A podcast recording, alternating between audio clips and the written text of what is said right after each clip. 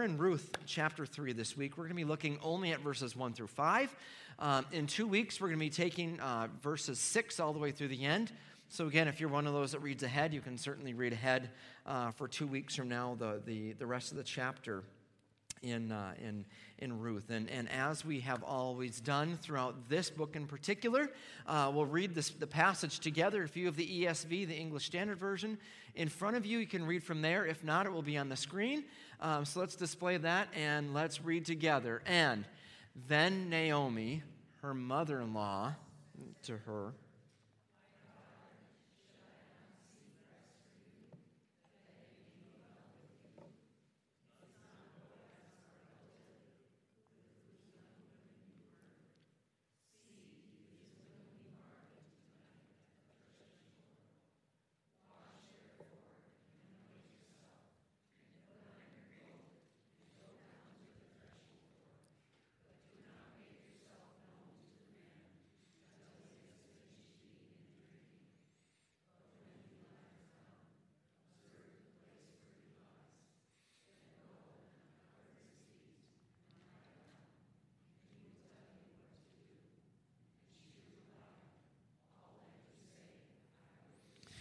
Lord Jesus, what a great sound it is to hear your saints reading your word. We thank you, Lord, that you have made your word available to us. We thank you that we can know uh, even just a glimpse of you through your word. And Lord, we thank you and we want to ask, God, that through this uh, really obscure text, this weird situation that's going on here, would you open our hearts, illuminate our minds to know the glories of Christ, to help us to live faithfully and follow you wholeheartedly in integrity, God. And it's in Jesus' name that I ask this. Amen.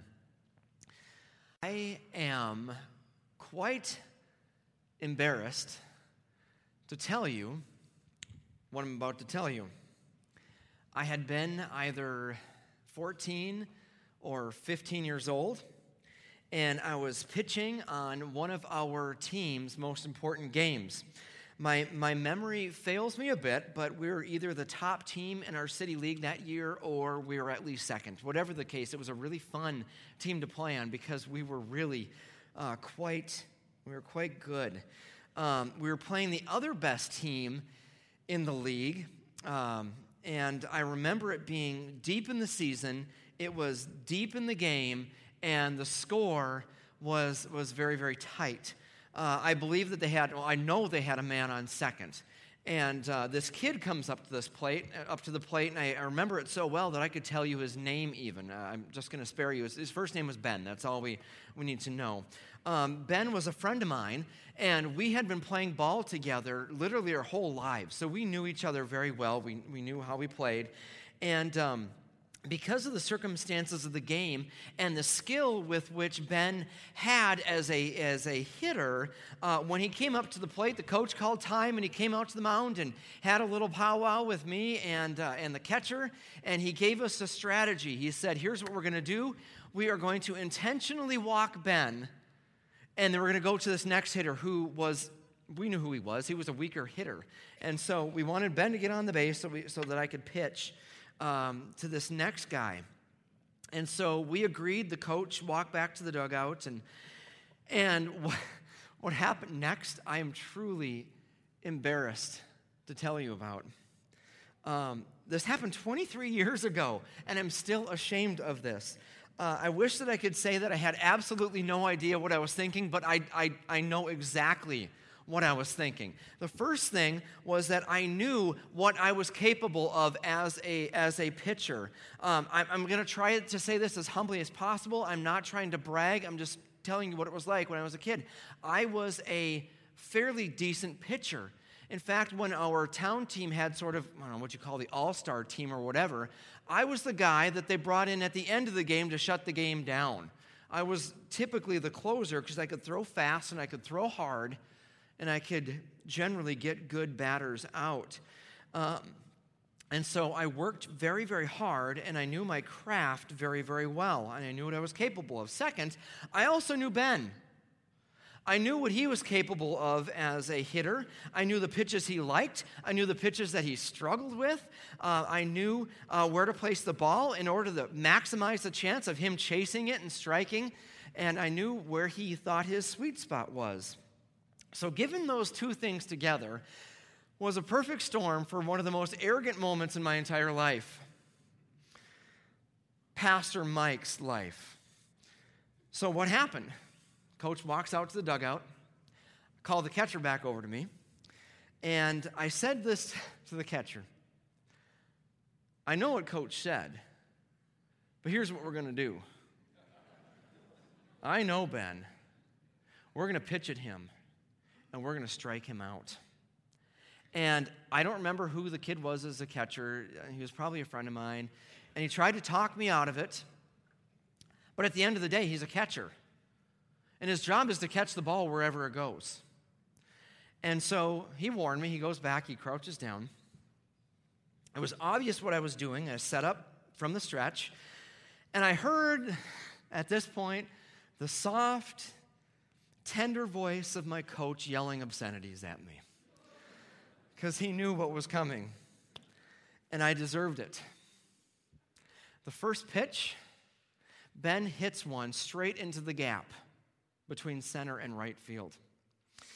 And uh, allowing the kid on second to score, and Ben got a double. I don't remember whether we lost that game because I didn't play much more of the game after that. In fact, I don't remember if I even played the next game after that. But here's, I, I, I deserved it. It was totally something that, that, that I deserved. Though my intentions were, were honest and I'd like to say worthy, but I'd rather say noteworthy. Um, I wanted us to win. I took the matters completely into my own hands. I short circuited the coach's plan for us to be successful. Many of us live our lives of faith in that same way. We look to God as if He is a good coach who wants us to win at this thing called life and this thing called faith but when it comes down to it, we don't like the plays that he calls. They take too long, they don't make sense. Winning shouldn't need to come at such a cost in the middle of the game. So instead of following the coach's calls, we call our own plays. We feel that God has called us to something or maybe out of something, and yet we lack the patience and the faith to work for it or uh, see if God has other plans, so we des- devise plans of our own to get it quicker. And when that happens, faith becomes very sketchy. Up to this point in the book of Ruth, we've been focusing on what faith looks like in the dark times of life. And, and we've been seeing what it looks like between the contrast of Ruth and Naomi. Naomi lost her husband, she lost her two sons, she's been left without any provision, she's been left without any protection, she's been left without any hope. And up until last week, she's been frozen in bitterness and depression. Now, contrast that with Ruth, who is a Moabite woman. She's Naomi's daughter in law. She also has lost a husband, but she has chosen the path of hope, love, and faith, and she's pledged her loyalty to Naomi. Now, Ruth's theology is spot on. She believes that God is sovereign over all things, but, with, but she also believes that without her taking an initiative, her and Naomi won't survive. So she went out to the fields of Bethlehem and uh, to glean, which is basically to pick up scraps in the field that the farmers leave. And in God's sovereignty, she ends up at this guy named Boaz's field.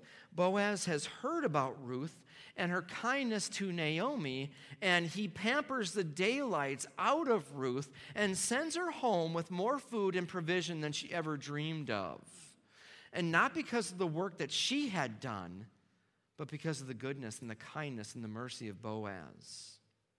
So Ruth comes home and she tells Naomi all about her day. And with this, Naomi, she comes to her senses. She starts coming to life again. She tells Ruth that not only is Boaz this incredibly kind guy, but that Boaz is also what's called a redeemer to her family.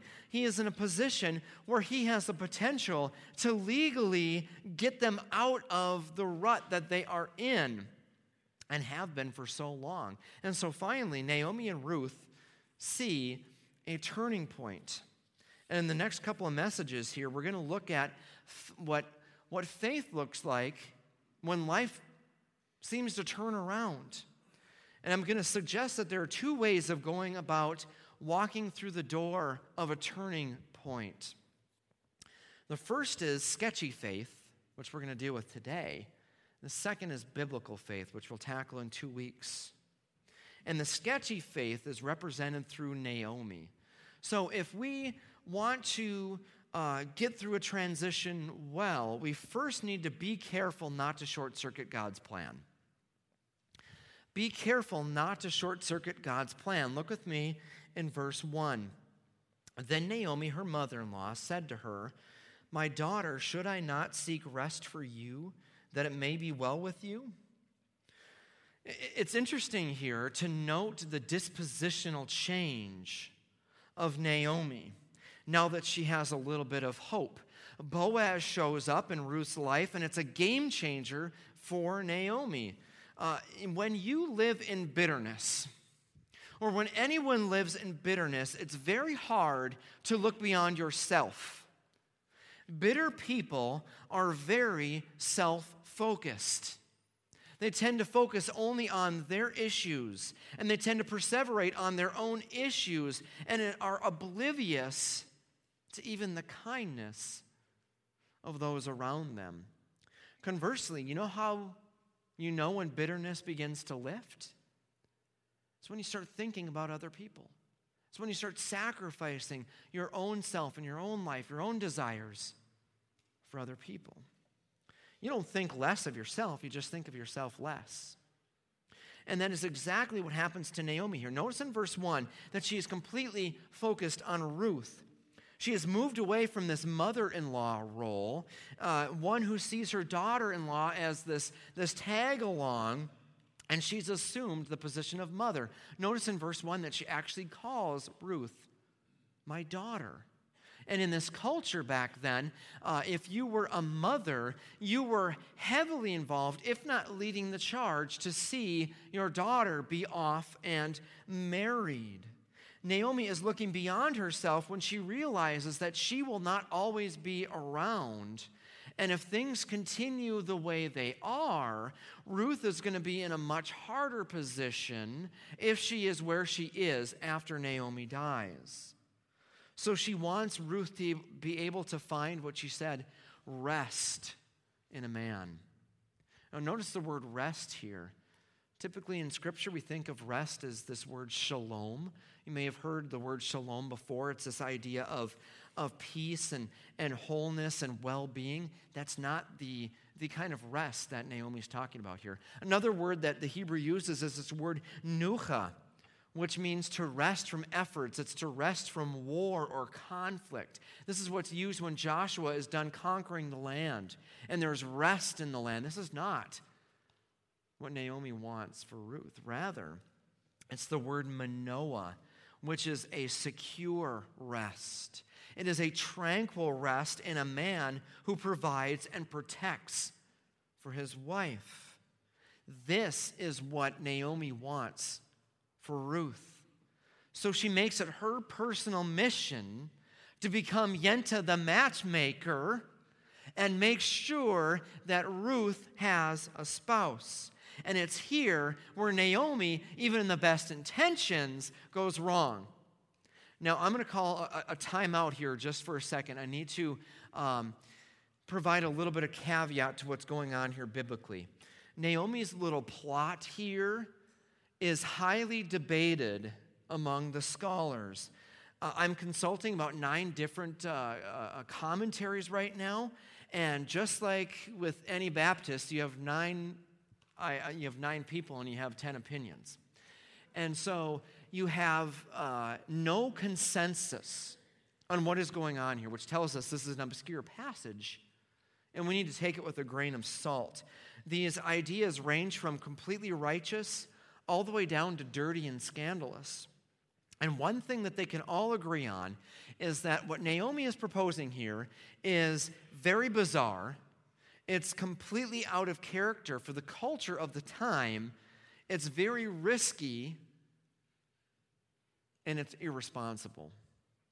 So I'm going to share what I think is happening for us.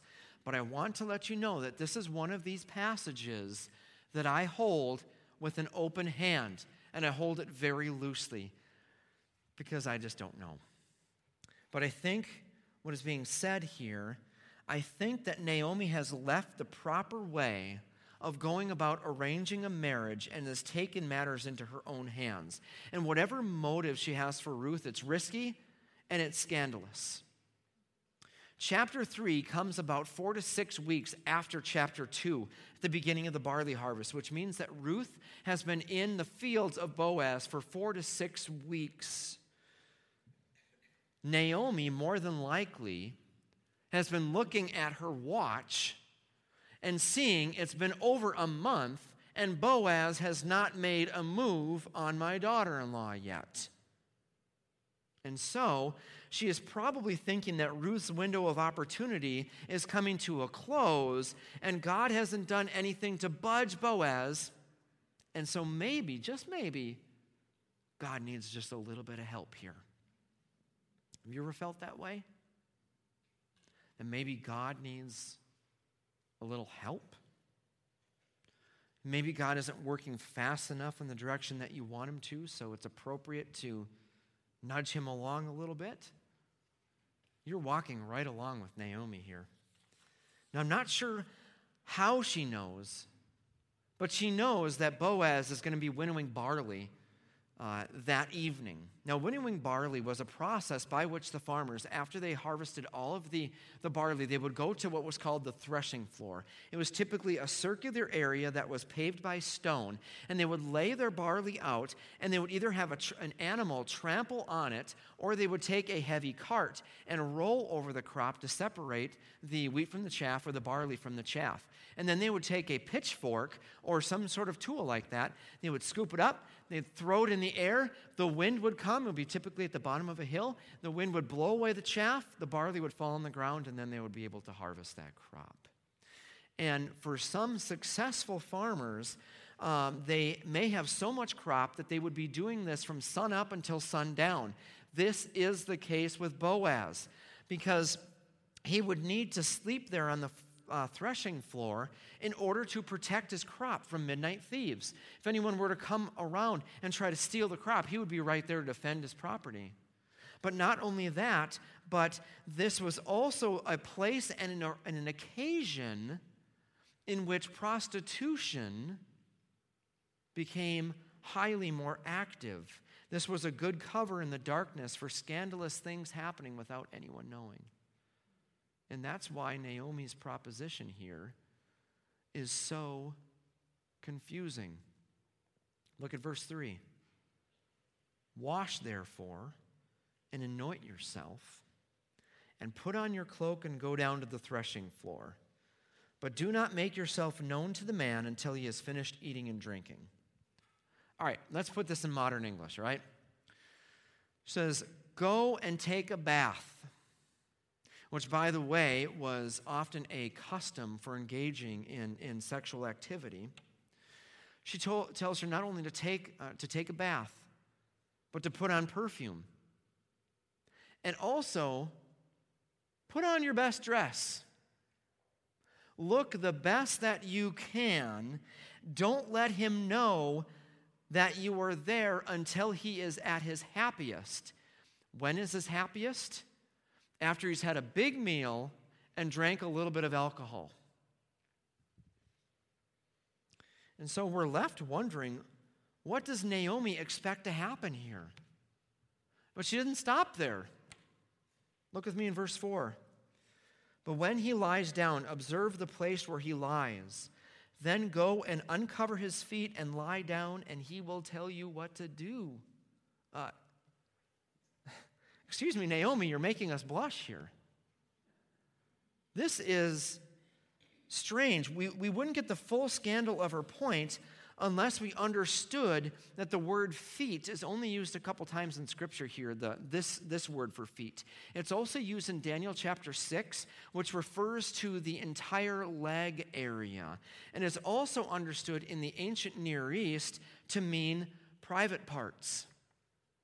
So, in essence, Naomi is asking Ruth to go to him when he sleeps, uncover his nakedness, and lie down next to him.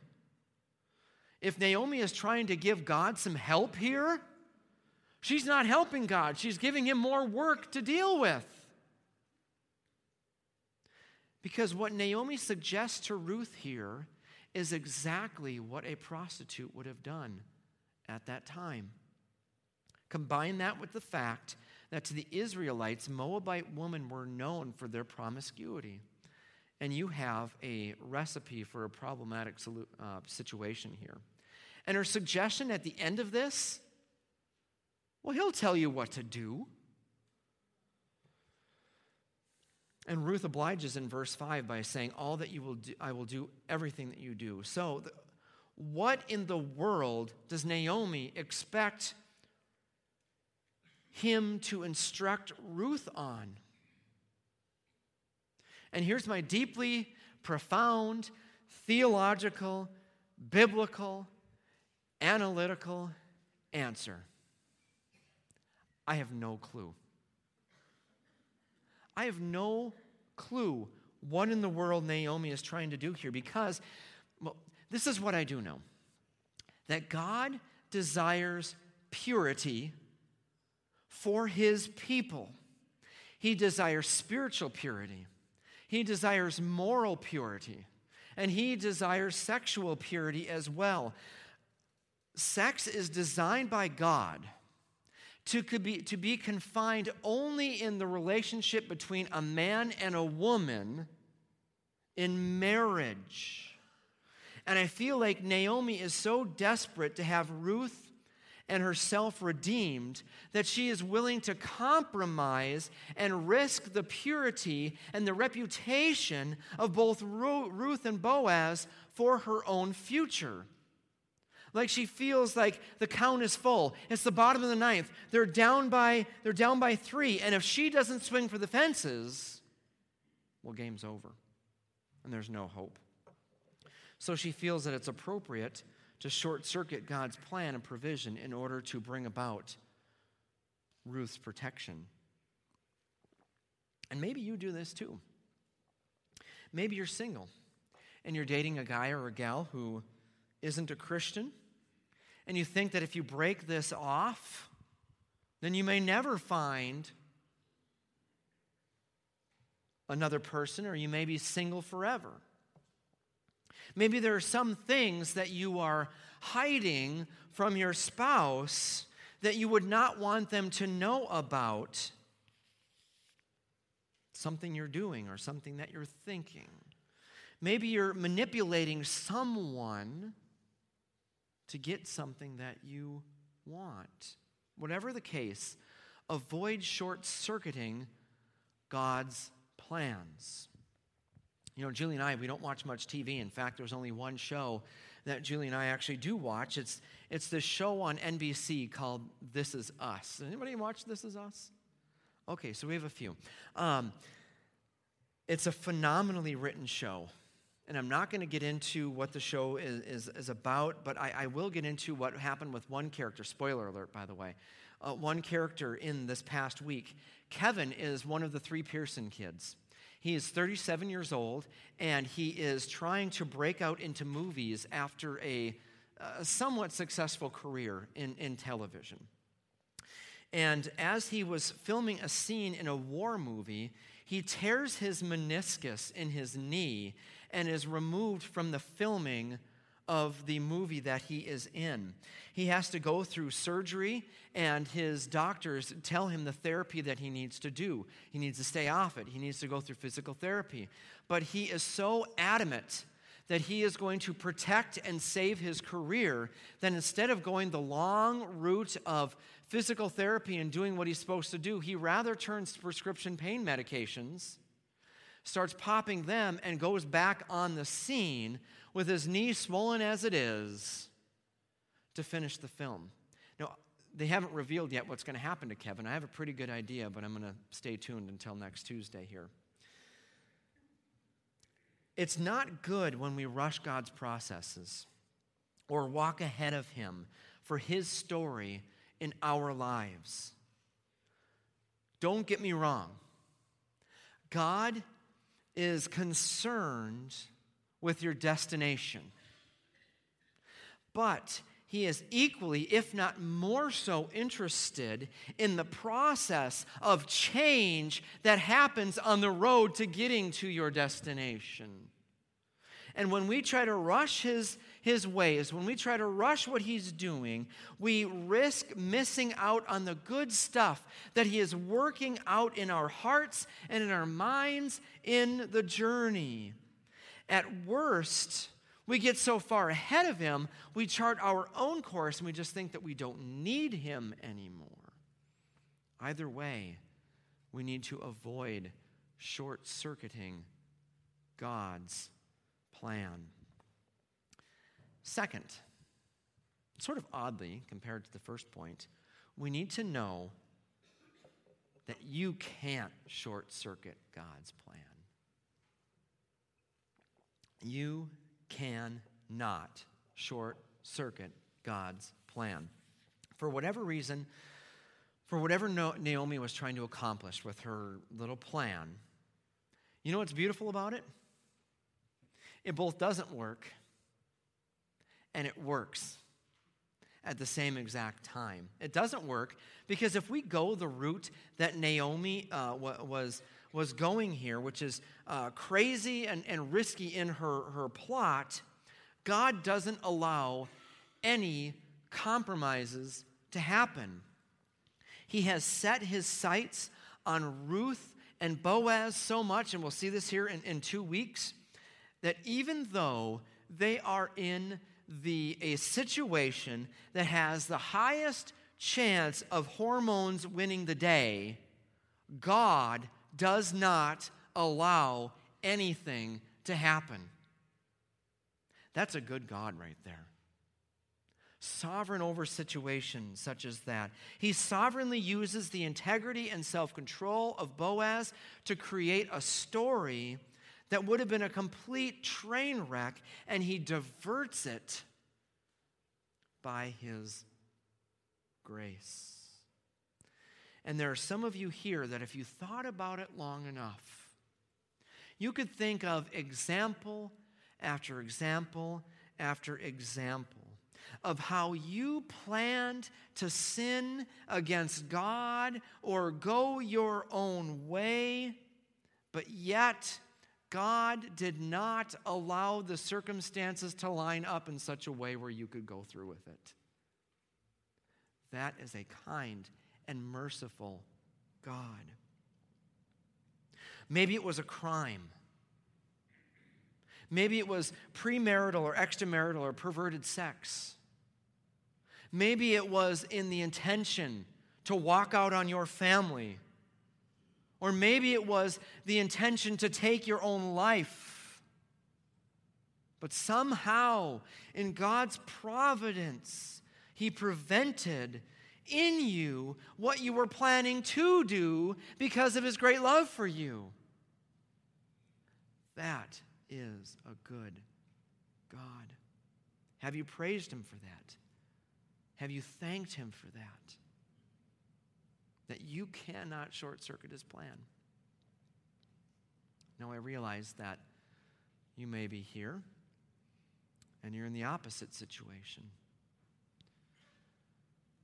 You planned to do what you were going to do. And God didn't hold you back, He allowed you to do it.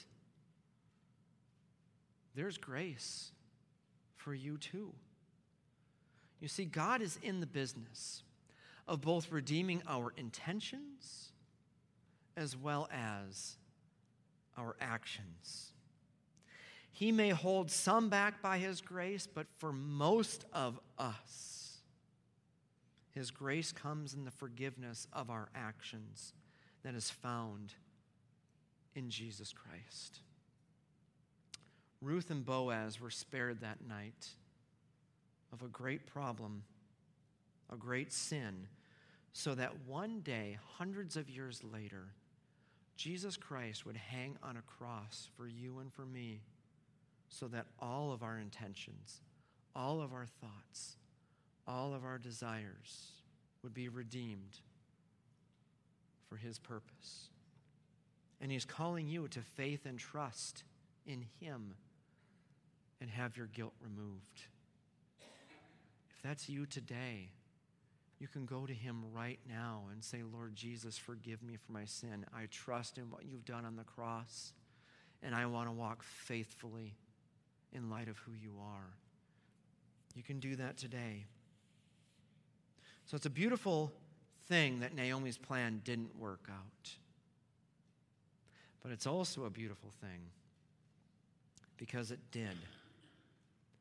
Though her plan was unorthodox, and though the details didn't work quite as well as she had directed them, we'll see how in a couple weeks, and that's mainly in the ingenuity of Ruth.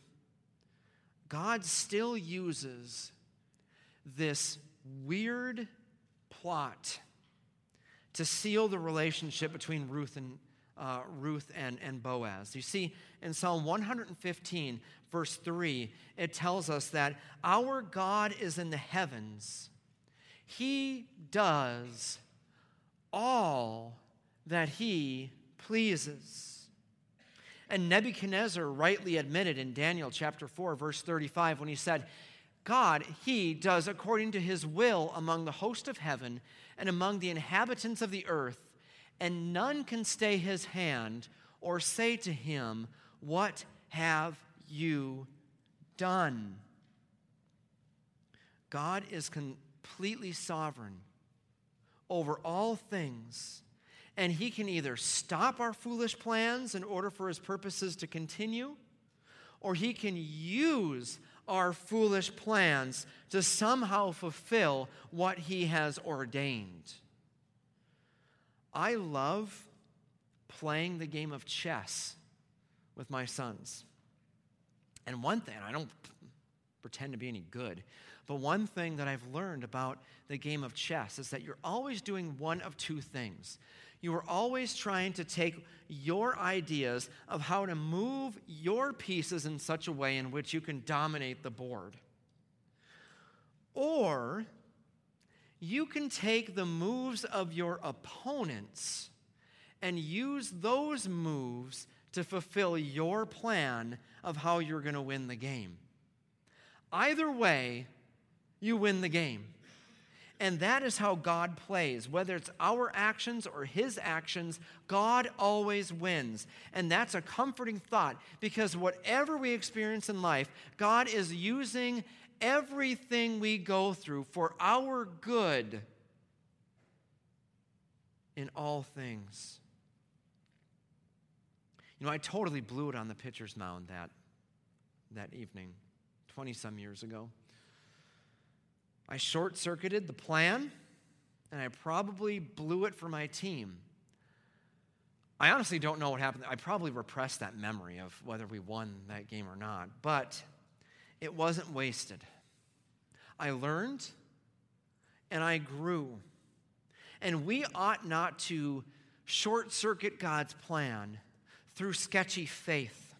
But if we do, his sovereignty still stands.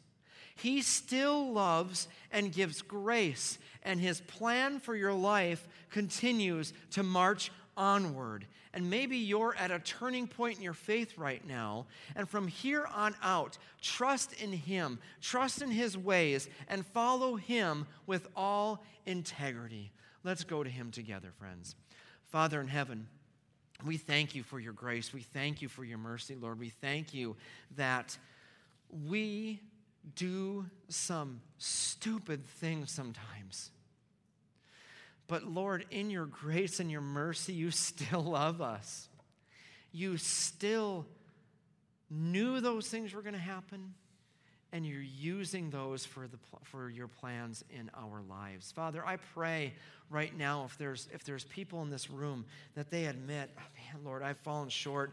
I'm, I'm trying to do things this way. I'm pushing God off. I'm, I, I, I'm working things this way. I'm, I'm in a relationship I shouldn't be. I'm, I'm doing this. Whatever it is, Lord, that we, would, that we would take those words that we sung earlier, that, Lord, we come, we confess, that bowing here, we take our rest in you, Lord Jesus.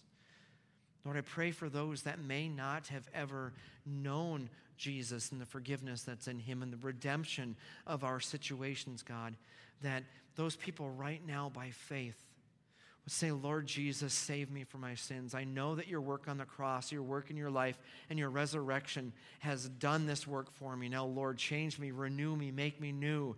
And Lord, I am going to follow you wholeheartedly. You are my Lord and Savior. And from here on out, it's me and you.